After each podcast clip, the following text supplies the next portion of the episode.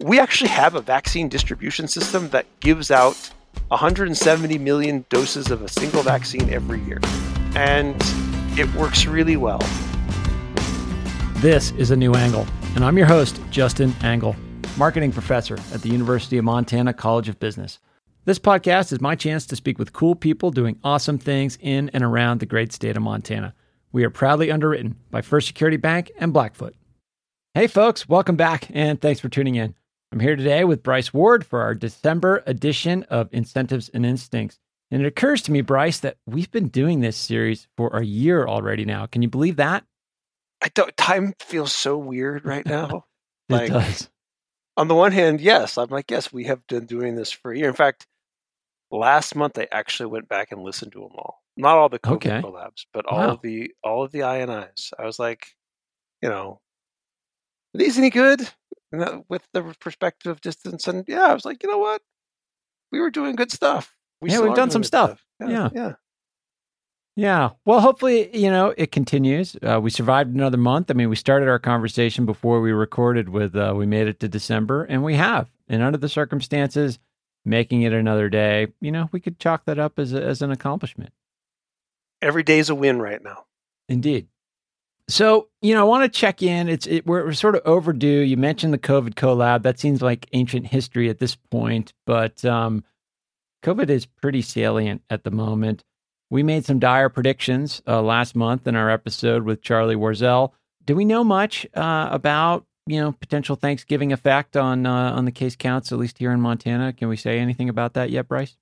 Uh, here in Montana, um, you know, we're on a downward trend. So, mm-hmm. you know, I mean, it's kind of flattened out, which is probably the Thanksgiving effect. I mean, nationally, we definitely see a Thanksgiving effect, right? Like mm-hmm. we had kind of started turning a corner.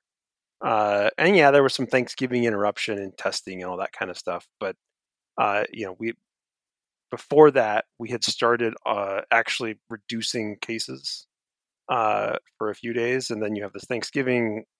We don't know what happened. But yeah, now we're back to setting new records on cases, and the line is still pretty steep.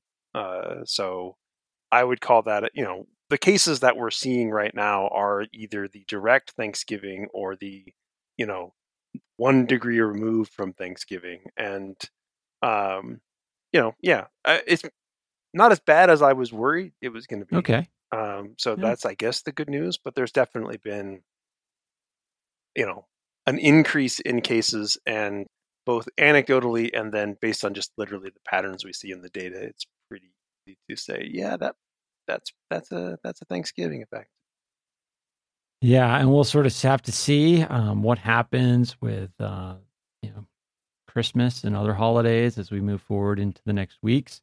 To not focus on the negative, it's worth focusing on the fact that many many people are adapting their behavior, uh, and you know we focus a lot of attention on the people who are behaving in ways that we think are slightly or maybe grossly irresponsible.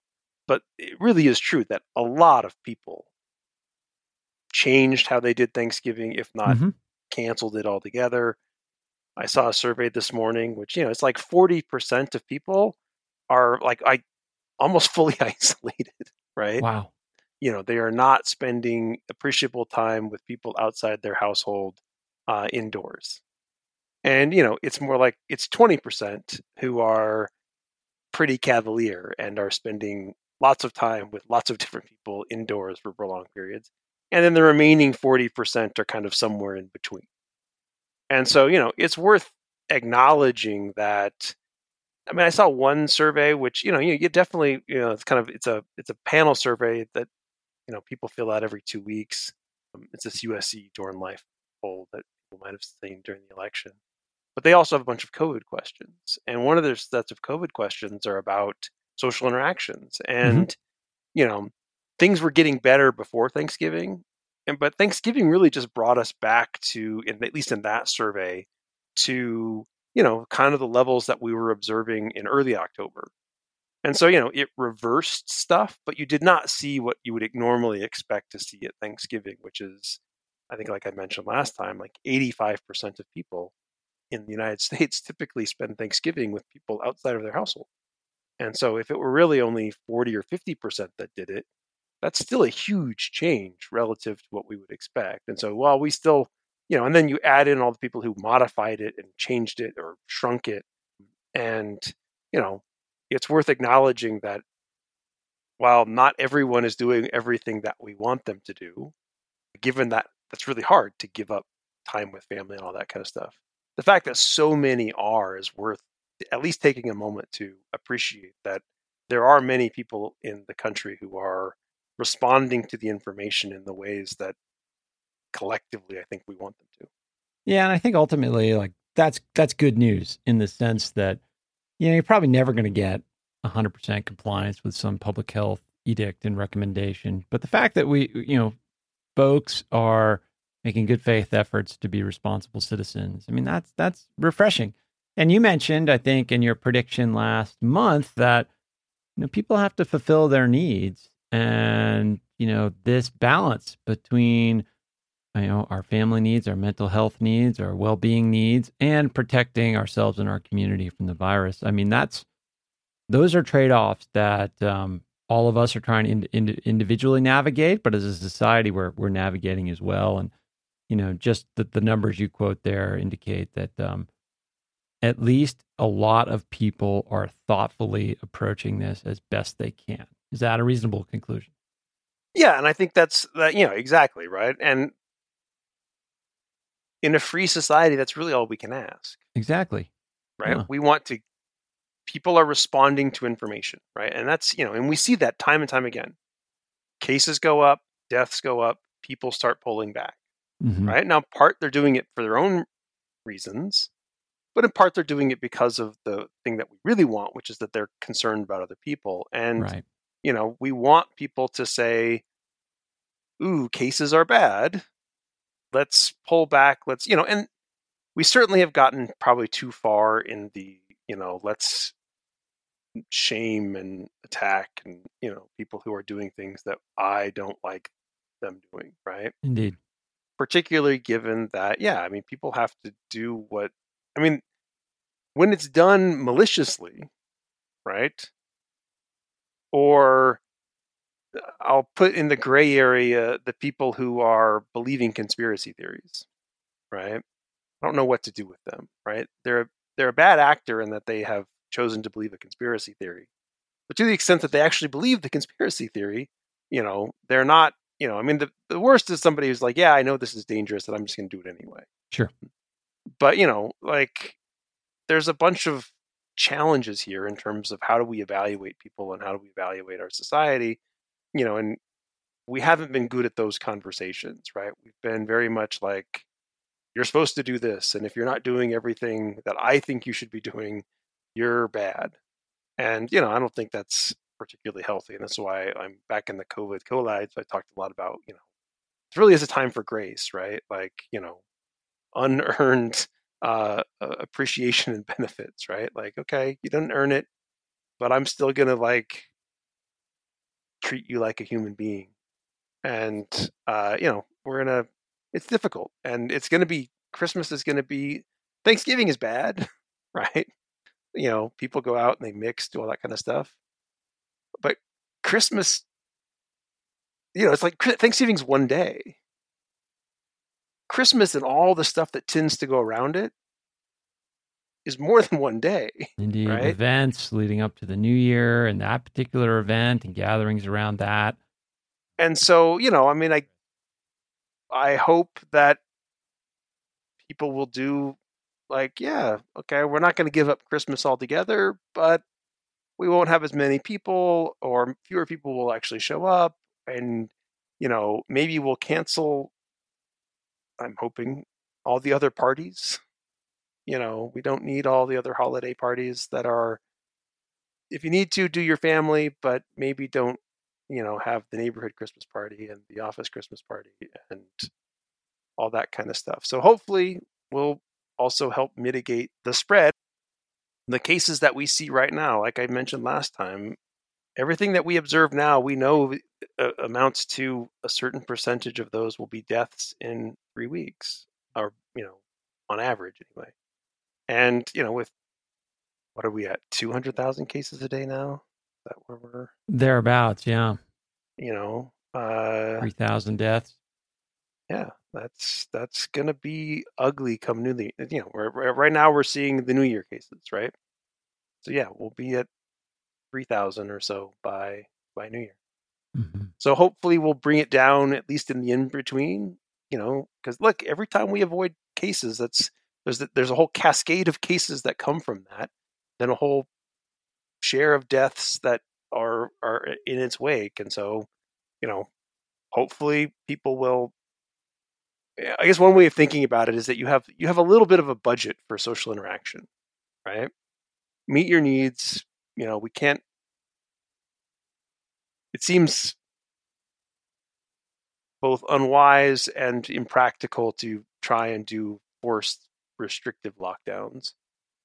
But, you know, if we all kind of shrink our socializing budget constraint a little bit, you know, particularly between now and Christmas, then we'll have a little bit more buffer in the system to allow for Christmas interactions and have those interactions have less virus show up at them, right? You know, if we have less virus in the community in the weeks or two weeks leading up to Christmas, then it's less likely that there'll be a virus that shows up at your Christmas. So, because, you know, at this point, to be honest, the other thing is that with a vaccine out there, now is the time to actually really restrict. You know, before it's like, well, how long can I keep this up? Well, now there's yeah. an end date. Right. And right you know, like it it should give us a little bit of a recharge to say, yeah, well, I I really don't want to get it now because I can not take that risk if I can get to a vaccine. Indeed. And so you mentioned the vaccine, and that's something that we had kind of loosely planned talking about today. I mean, the, the news about the vaccines has been so encouraging about their efficacy and the speed with which the scientists were able to develop these vaccines, particularly the Pfizer vaccine, the story has been so positive. We're starting to see some cracks in that positivity as we think about production and rollout. There's a story in the New York Times yesterday about the federal government passing on an additional 200 million uh, doses of the Pfizer vaccine. New York Times editorial board is out today with a pretty damning column that, and I'm going to read a piece from this. It says In the coming weeks and months, health institutions across the country, hospitals, clinics, nursing homes, pharmacies, health departments, will face the unprecedented challenge of administering several entirely novel vaccines, some with stringent and complicated storage requirements, in the middle of a raging pandemic to a weary populace that tends to be public health averse in the best of times. Many of these institutions are running on fumes after years of budget cuts and months of unrelenting crisis. And most of them have nowhere near the resources that experts say are needed to meet the coming challenges. So, we're facing a big challenge with rolling out this vaccine at scale. And rather than kind of you know talking about that and making predictions about that, we got a really insightful listener question um, from a student, Travis Anklem a graduate student in our environmental studies program here at the University of Montana, and he asks the following Hi, Justin and Bryce. My name is Travis, and I want to ask you who you think should get the vaccine first.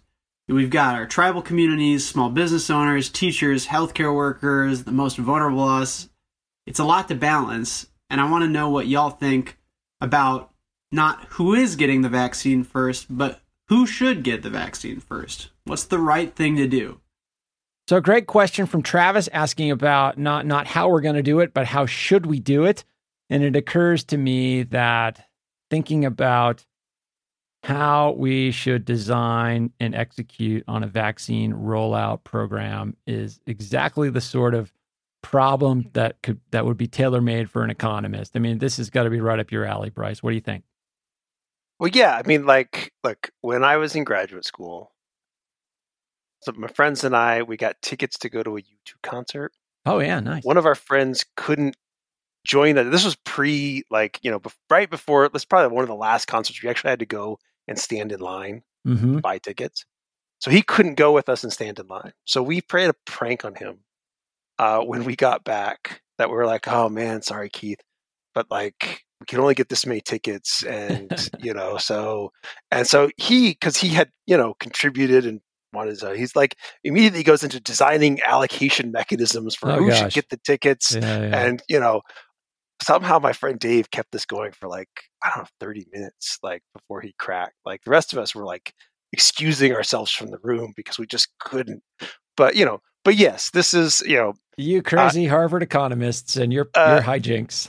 allocating scarce resources is kind of the name of the game for uh, for economists, and so yeah, this is uh, what we like to think about. Now, the normative question of who should get it is actually maybe not always the thing that economists maybe should be entrusted with, but Right. um, right. it is useful to start there, right? Because when we're thinking about this, right, it's uh, one of the things I like to tell students when they're designing like a research project or something is give me your ideal version, right?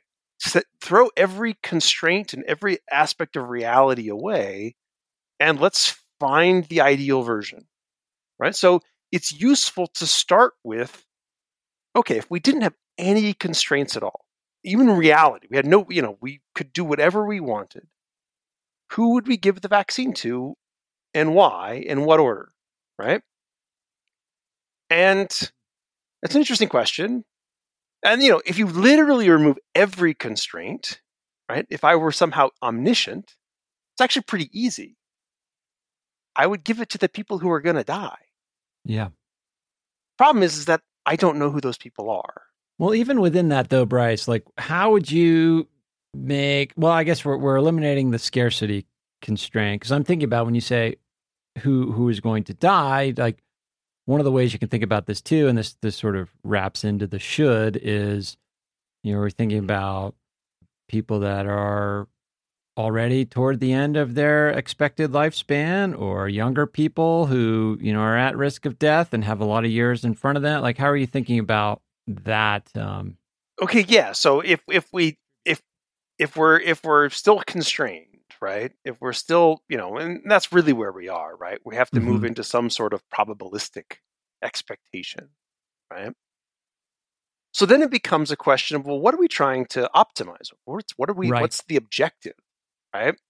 And you know, in a very abstract sense, right? You know, we would say, well, there's two components. There's how much does each person want the vaccine, right?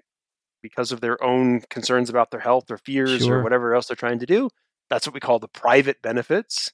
And then we would say, well, how much does each, how much do we as a society value you in some sense? That would be the social benefits, right? And so, you know, we could imagine adding those two together in some sense, weighted in some sense, depending on how much we care about how much you want it versus how much the society wants you to have it.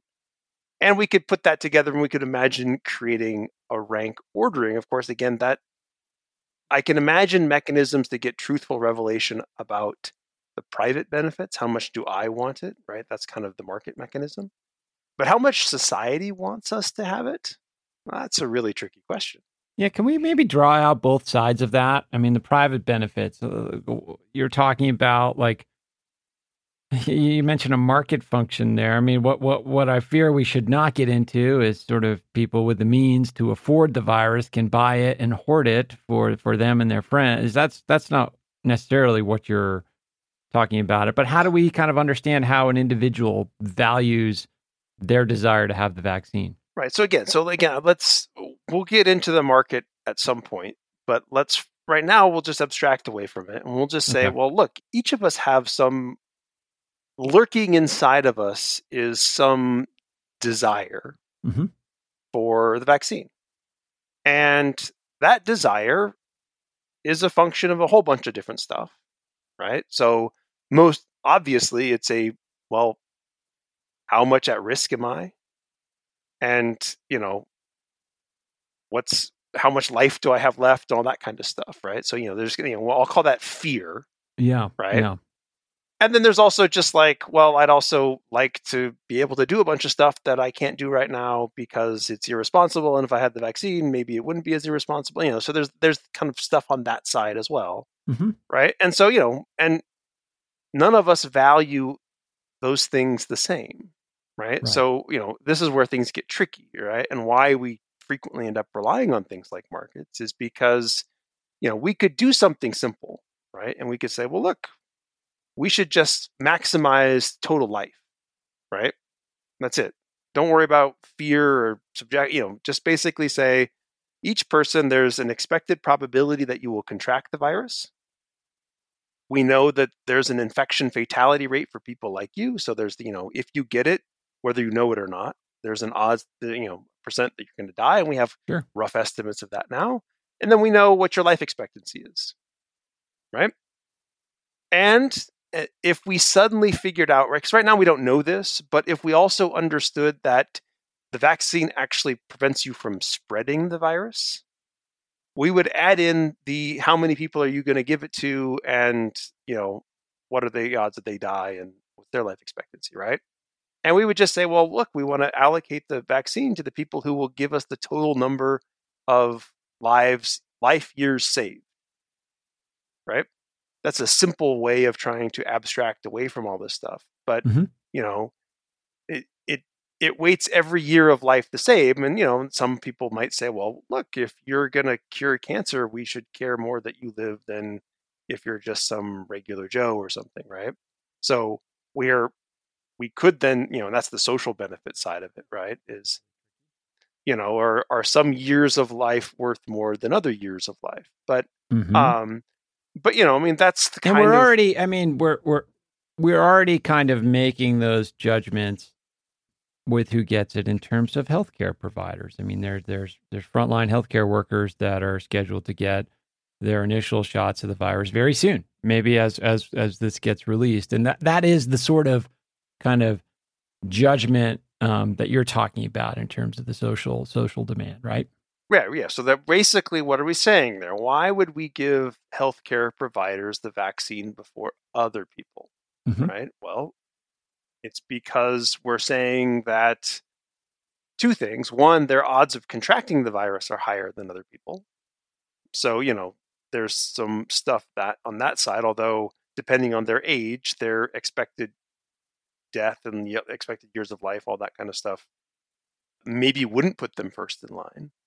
But there's a social benefit, right? Which is that like we need these people to be able to care for the people who still exactly. Get right? And so we're basically saying, sure, well, of course we want, you know, there's a there's this added benefit to, you know, we need to make sure that there's the capacity to care for the virus. And so we have weighted uh, you know, giving them the vaccine before other people because of a particular social benefit that we think they're going to provide. And that's, I just surfaced that example by way of saying, you know, somebody, a listener might be hearing us sort of framing this social benefit question as like, oh my gosh, that's not something that, the sort of society has the means to grapple with. And the point is, we're already grappling with it kind of at the, you know, at, I don't want to say at the extreme end, but at sort of the obvious end of the spectrum. And as we move off of that obvious end, the, the, the choices and how how we make them and what variables we weight, et cetera, get uh, get more complicated. Yeah, and you know, it's it's well, it's it's a very particular choice, and you know, it's it's very obvious in the context. But if you remove it from context, right, it's not clear that we would make the same choice, right? You know, okay. it's like, oh well, of course we have you know, there's COVID risk here. We want these people to be able to treat COVID, so we should give them the vaccine. But we don't make the same choice in a lot of other situations, which, if we wanted to, we could say, well, that's pretty analogous. Yeah. Right. Yeah. Uh, so it's, you know, the, I'm not saying it's the wrong choice. I want to be clear. I'm just saying that this question, the listener question about, well, who should be first? Right? If you really kind of distill it down into its most simple elements, there's some, we have to make some decision about who's more important than other people and why. Yeah. Mm-hmm. And we actually don't have a means of doing that. A new angle is brought to you by First Security Bank and Blackfoot, two cool companies doing awesome things all over Montana. Hi, this is Anya Jabour, Regents Professor of History at the University of Montana, and you are listening to A New Angle. Like, that's, you know, we could have all, you know, series of moral philosophy seminars in which we might, like, debate it, but we're never really going to answer that question because Right. it's you know there's not like you know even if I said oh you cure cancer so you're more well why? Why is somebody who cures cancer more important than somebody else? Well it's because we've implicitly said that well you're saving lives and reducing suffering right? But that's a choice right? You know and so eh, you know the the short version is is that there really isn't a right answer to who should go first right? You know i'm well whatever.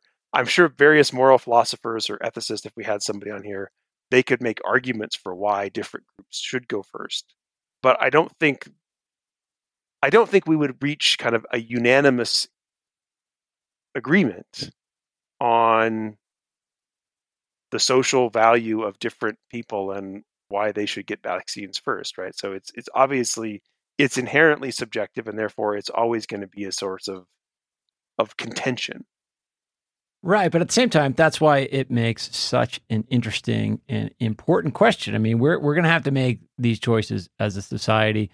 We'll see sort of how society grapples with that. But let I mean, let's kind of talk through how you know if if we were to try to navigate this problem. I mean, I, I can think of a few different variables you would use. You can use sort of, you know, economists might use some sort of like productivity function. How productive is this person going to be? Uh, you might use sort of a, a, a risk factor, like how how likely is this person to spread the virus to many other people? That's sort of an interesting way to, reward that risk. It presents some sort of interesting trade offs. You know, I think about you know I don't want to get too into the weeds of of sort of policy to date, but you know I've always been baffled, and you know, an apologies advance to my my friends and colleagues who are in the restaurant and bar business but how that sector has sort of just sort of captured so much of the attention of of how we manage the economy versus things like school teachers you know? So so you know frontline small business owners restaurateurs bar owners etc you know they provide an important social benefit to society. Same time you know the long-term benefits of a teacher being able to do his or her work and particularly at the earlier stages of education. I mean, those returns to society are well known and really important. So yeah, I mean, there's this whole host of variables. Bryce, tell me what I'm I'm leaving out because I'm sure there's there's a bunch of others. well so in terms of how do we just rank people in some idealized sense yeah i mean it's we're based you know it's really okay well how much good do you do for society Mm.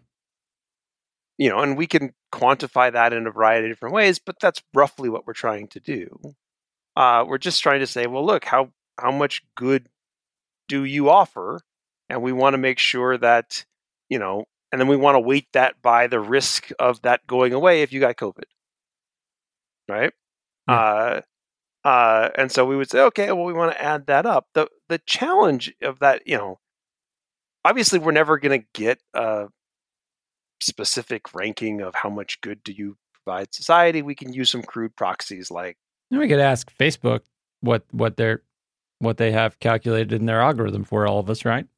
but you know, yeah, I mean, we have like we could try and do, yeah. I mean, look, there's there's lots of ways that we could. We're never going to ultimately do it, so it's it's worth introducing at this point some of some more reality. Yeah. right? Yeah. Because, you know, what we've seen so far, right? The plans that exist, such that they exist, they use things like age, health status, and occupation, hmm right? And, you know, you can say, okay, well, let's see how that kind of maps into risk, maybe sort of yada, yada, yada. But like, at some point, we have to move to the actual practical realities of, well, look, okay, so how I view a lot of the plans, such that they've at least been reported on, they're statements of values. Yeah. They're not really actual plans for distributing a virus or a vaccine, Mhm. right? They're basically saying, well, okay, we healthcare workers go first, and then old people in nursing homes, and then old people and people with two comorbid conditions, and then these occupations, and then one comorbid. And and I look at that and I go, okay, that's a nice statement of value. We're basically trying to minimize the life lost in some crude sense. But when you get to the actual distribution of the vaccine, like, how are we observing all this stuff? Right? Like, a lot of this stuff isn't observable. Right. How many comorbid conditions do I have, Justin? Do you know? Hmm. Yeah. Like, hard to you know- diagnose via uh, this uh, Zoom platform we're using. Yeah, and you know, oh, and more importantly, how many live in each town? Because I got to get vaccines to the right place at the right time. And so, you know, uh, while it's nice to have statements of values, we do run up against the reality of the real challenge here is we want to get vaccines from the factory to a place where they're distributed and then administer them to people in some sort of social welfare maximizing order. And just saying, well, we want the order to be this, like that's great, but we don't all walk around with something stamped on our head. And to the extent that we basically said, well, we're now going to have to impose a whole verification process.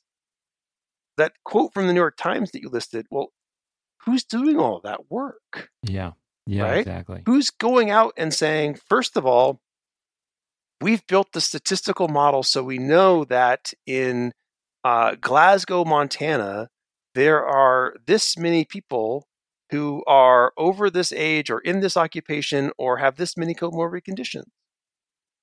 Right?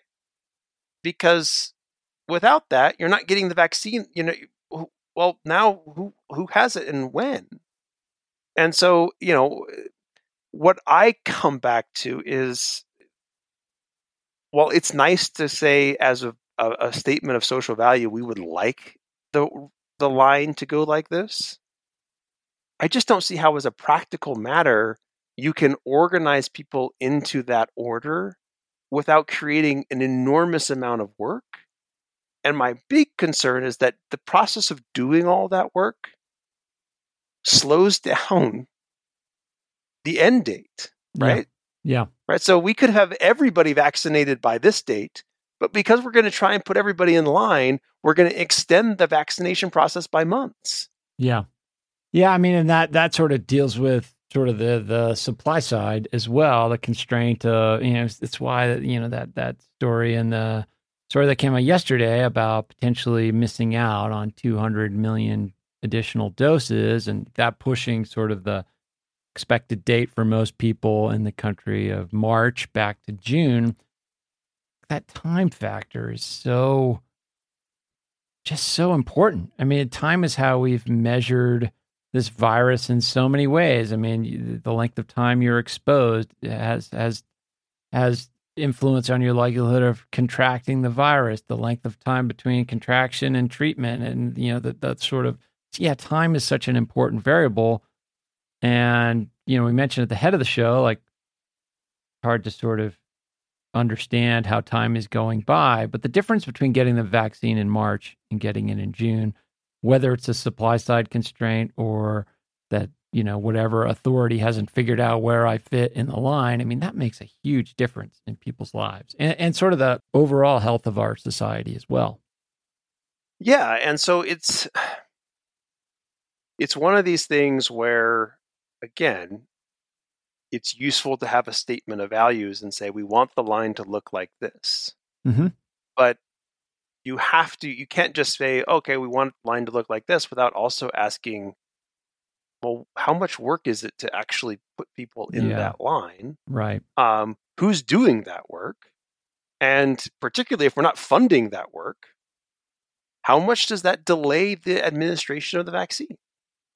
And you would think that that a way to kind of maybe address that would be on the other side, like invest so much in getting your hands on as much of the vaccine as possible that the particular, you know, if you've got a line of 330 million people, that the particulars of where you fall in that line are sort of and where exactly you should fall are kind of uh, made irrelevant by the fact that we just have so many do- doses that we don't have to be that granular with decision making. Exactly. Right. So the way to alleviate scarcity is to alleviate the scarcity. Right, exactly. You said it much more elegantly than I. like, you know, yeah, I mean, I don't need to worry about enforcing the line if the difference is okay, I got it this week versus a few weeks from now. Like, yeah, a few weeks matter for those who are caught in that margin. But if the difference is like you get it in March or you get it next March, right? Well, now, yeah, now I'm going to fight a lot harder for my spot in line. Yeah. Right? Because so abundance solves problems, right? So, yeah, like to the extent that we have failed to make this as abundant as possible as quickly as possible. Now, somebody will get those vaccines. So, from a global perspective, it doesn't matter. So, hmm you know, it's really just from, uh, you know, now this is a narrow American problem. But to the extent that, yeah, we in the United States will have less abundant vaccines, then yeah, now that line and who's in it and what order, those decisions start to matter a lot more. And so, yeah, the, the, the easiest way to solve the problem is if you're basically saying to people, look, every, you know, only this many people want the vaccine anyway. We're going to have we're going to be able to get everybody who wants to be vaccinated a vaccine by June. And, you know, if you're saying like the earliest I was going to get it was March anyway, like March, June, okay, I care about three months, but like, you know, or a month or two months, you know, but like it's as you extend out, you push that line, time waiting in line goes out, that yeah, now it really does start to matter who's in order. And well, okay, I guess now we're going to have to invest in you know, making sure that we have a whole verification process so that, you know, people aren't cheating in line. And now that increases the odds of a black market. Yeah, the the cheating in line, right? Like the the the, incentives that this line function introduces in terms of bad behavior and, and sort of buying your way up in order, or just simply, you know, you, you don't want to make necessarily make it eh, all nefarious. I mean, there there are people that are just more aware and are going or have easier access, not because they're doing anything unethical to give themselves an advantage, just because you know they're they're they're more informed or, or for a whole host of reasons. But that just could give them access to moving themselves up in the line, and and and, and then there's all sorts of reasons why somebody would cheat as well for for a whole host of reasons. Look, it's valuable. Yeah. Right? Yeah. Like, you know, and this is, eh, I said early on in one of our podcasts when we were talking about markets, right? That when you have faced with scarcity, you have three options to allocate. You know, you can use a market and the price mechanism, you can use social connections, or you can use time, right? And you know, the question is, is well, nobody is really talking about using the market.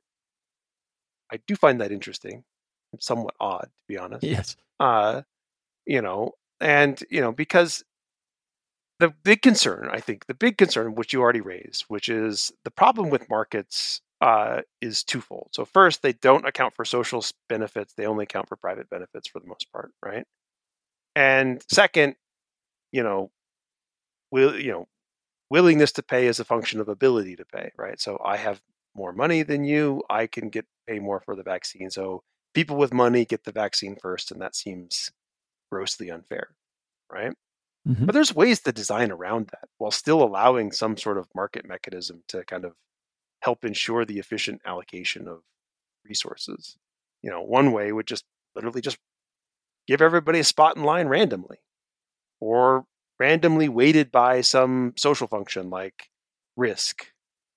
But then once you have your spot in line, just like it's, like owning a ticket to the concert.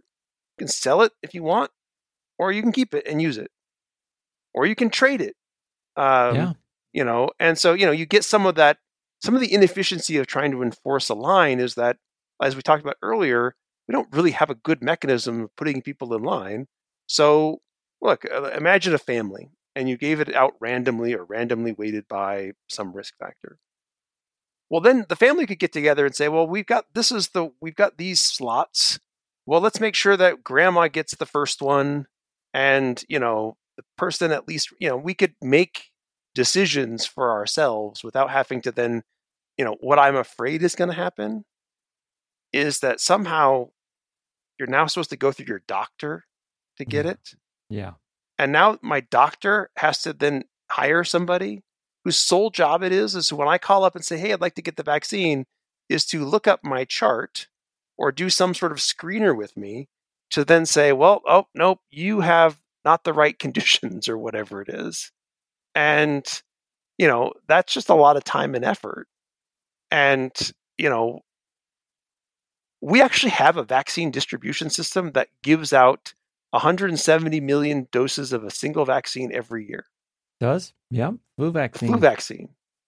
And it works really well. And so, to the extent that, yeah, there's got to be some queuing, right? There's going to be some line or whatever it is. And, you know, but uh, the simpler we make that process, I think, you know, with some exceptions for like obviously high value people like healthcare workers or Yeah. whatever it is, Yeah. It just seems like we should be using something simple like age. Yeah, and then you know, as far as execution goes, Bryce, I mean, this is this is still one thing that's baffled me, and maybe I'm holding up sort of this romantic notion of how the country mobilized public-private partnerships in, in, in times like World War II. But you know, why don't we just give syringes and vials to like every Amazon Prime driver, right? I mean, that you know that selects like a certain um, you know, number of people, but as far as like getting the vaccine out to people, like y- yeah, you mentioned it shouldn't be administered through your doctor's office necessarily. Yeah, you want somebody with medical That's qualifications. great. It's a great sticking- place. You could definitely go there.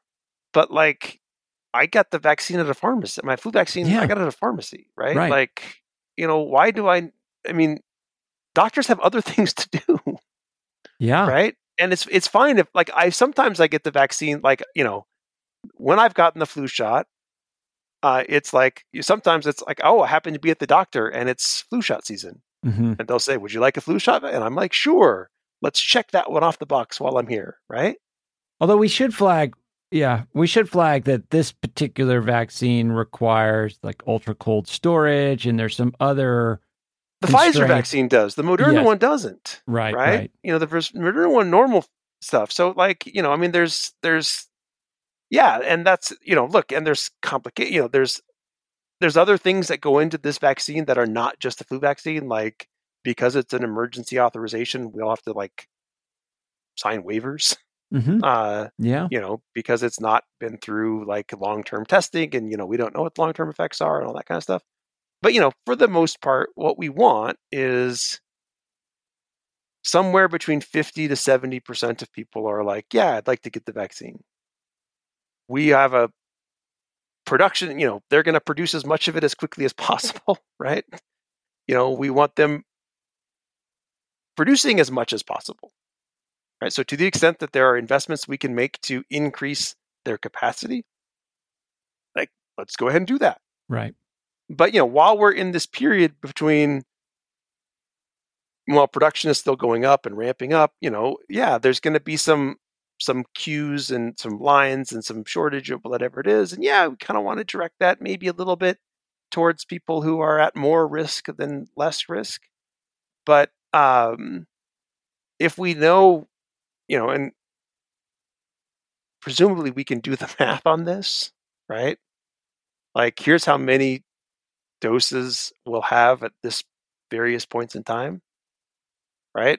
And then it's just a matter of saying, okay, well, if whatever, six, eh, now I actually don't even know. I mean, I've heard some things like, you know, kids aren't even actually going to be able to get it yet yeah. because Yeah. we have higher standard for kids, right? And we don't have adequate, you know, I shouldn't say adequate, enough data on children as well. Yeah. So like, you know, so if you're saying, okay, well, we're we're really just focused on the adult population in the short Mhm. term, right? So we've got 200 some million adults. Well, and 60% of them want to get it. So, well, when are we going to have 120 million and you know, two doses are what you need, although that's another issue which I don't know if you saw the chart from the Pfizer thing, the cool I did. like, Yeah. I mean, it seems like one dose seems pretty effective after 14 days.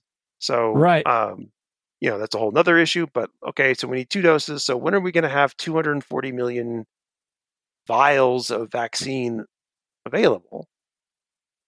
And you know, for the U.S. between the all the different vaccines, and you know, if we kind of can do that math, then we can kind of work backwards in terms of well, if everybody who wants it's going to have it by June, do I really need to go crazy trying to keep somebody who would otherwise get it in May from getting it in April? Right. Right. Right. Or do I just want to go all in on, you know, that person that we would need to hire at the doctor's office to go up and look up your chart to see if you have the right number of comorbid conditions to be able to get it? I don't even know how you verify occupation. It's not like we have cards. Yeah. I'm an essential worker. Yeah. Right, So much well, of it is prove it. unverifiable. Yeah. You know, I would much rather take that person and train them on how to administer the vaccine than have this verification process. And so, you know, I mean, the what I've gotten as I've thought about that in in terms of thinking about this, and I, I could be wrong, is I would rather invest on shortening the end date hmm than worry too much about the order between now and then. Invest in manufacturing capacity supply, Well, and administration, making it, you know, making yep. sure, you know, pushing it out it's as fast it- as possible. I got to produce it, I got to put it on trucks, and I got to get it to places, Yeah. right? Yeah. And you know, and that's why simple allocation mechanisms like age are easy, right? I can just look up in the census. Well, okay, we're going to do everybody over 65 now. Okay. How many people over 65 live in each town? hmm right? Great. Send that many doses, right? I don't have to try and figure out a whole bunch of other stuff that isn't necessarily observable to me or easily observable to me. Yeah. I can just say, well, look, and then there it is. And then you say, all right, it's January. If you're over 65, come on down or make an appointment, right? And, you know, the more appointment slots we have, the better. I would rather have more appointment slots and get those people vaccinated quicker than spending effort that we don't have in the system, you know, capacity we don't have in the system already, trying to say, ooh, you're 65, but you only have one comorbid condition. Right, exactly. So we got to tell you no. We go the whole process of fighting with you. I would much rather just go all in on let's shorten the end date and let's worry less about the line and just focus on you know because you know, the reality is if it's moving quickly and efficiently people will care less about where they are in the line Yeah. Because- Exactly. i don't care where i am in a line that's moving fast right hmm like it's when the line is stuck and stalled that i hate being in the line There's all kinds of research on line effects. You know how how how you feel a lot better once somebody gets behind you in line, even though you've gotten no closer to the front. Bryce, uh, this is the moment where we should probably bring it to a close. I mean, essentially, the conclusion is, you know, this is a really hard problem to solve. There's a lot of ways uh, we could solve it. We talked about a few today, but I think we're in agreement that, you know, the more to, to the extent that we could be swimming in in vaccines, we should be, and that's probably our best path to success. In our closing moments, we have to finish out with predictions. Bryce, do you have a prediction for uh, for this episode? So I think the initial when the when you're just giving it to healthcare workers, the vaccine stuff will go pretty well. Um, I think that once we try and start moving out into the real world, I, unfortunately, I think it might go poorly. Yeah, You know, I, I I was optimistic, and then I had a conversation with a bunch of my economist friends over the weekend, and they were like, "There's no way we're going to administer all those vaccines that fast. Like, what's the process? How's it going to get there? Yeah. You know?" And I was like, don't you remember what you did with my U two ticket? uh, I was like, oh, wait a second. Um, And so, you know, it's it's really unfortunate, right? Because we knew we were going to have this problem for a year, Yeah, yeah, right? We should have had well designed, super cool allocation mechanisms to distribute the vaccine. And what we have are kind of, like I said, I feel like we have a lot of things that, that read to me like value statements, not like nuts and bolts. And hopefully it's just obscure, it's not being reported on. There's much more, you know, investment in this infrastructure than I'm aware of, but certainly I am not aware of it, and that concerns me. I think that is a uh, well, it's not a good prediction. It's a sound prediction. Uh, we'll have to see. I'm going to shift gears with my prediction. I've been doing this bi-weekly segment on the Tutel and Nuanez Sports Talk Radio Show here in, in Missoula, 102.9 ESPN Missoula Radio. that's just starting to roll off the tongue. That was pretty good, I think. But anyway, yeah, I've been doing this this segment every other week called the business angle. And, you know, just sort of talking about business and sports.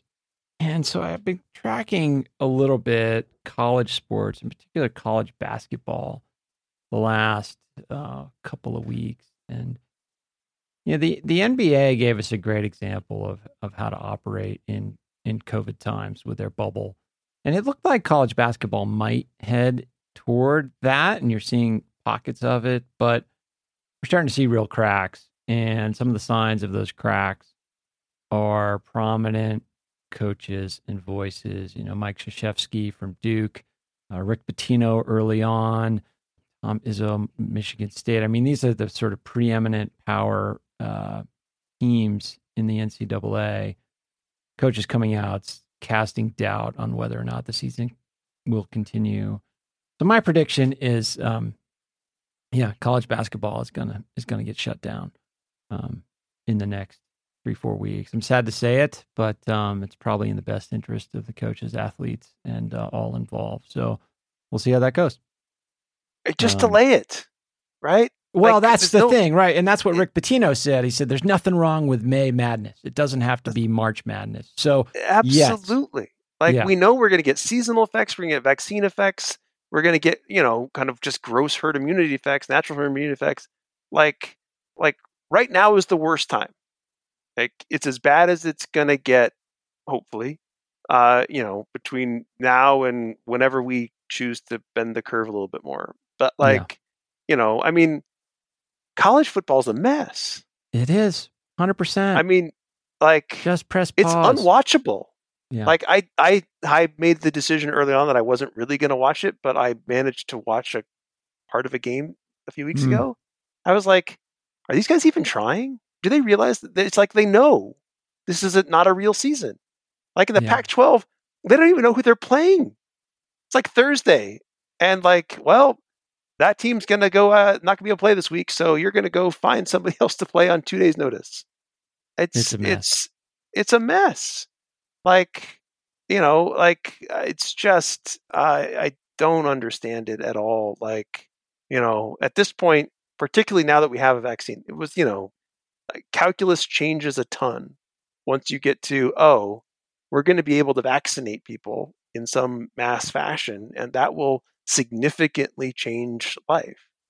And, you know, the NBA played out of time, right? Like the NBA finals were what, October? Yeah, something late, you know, late summer or early fall, something yeah, I mean, like that. You know, when like, you know, yeah, not as many people watched it because it wasn't when you're supposed to be watching the NBA, but like, you know, it happened. It's it was the only it's the only sport that's taken place thus far that I don't think has a significant asterisk.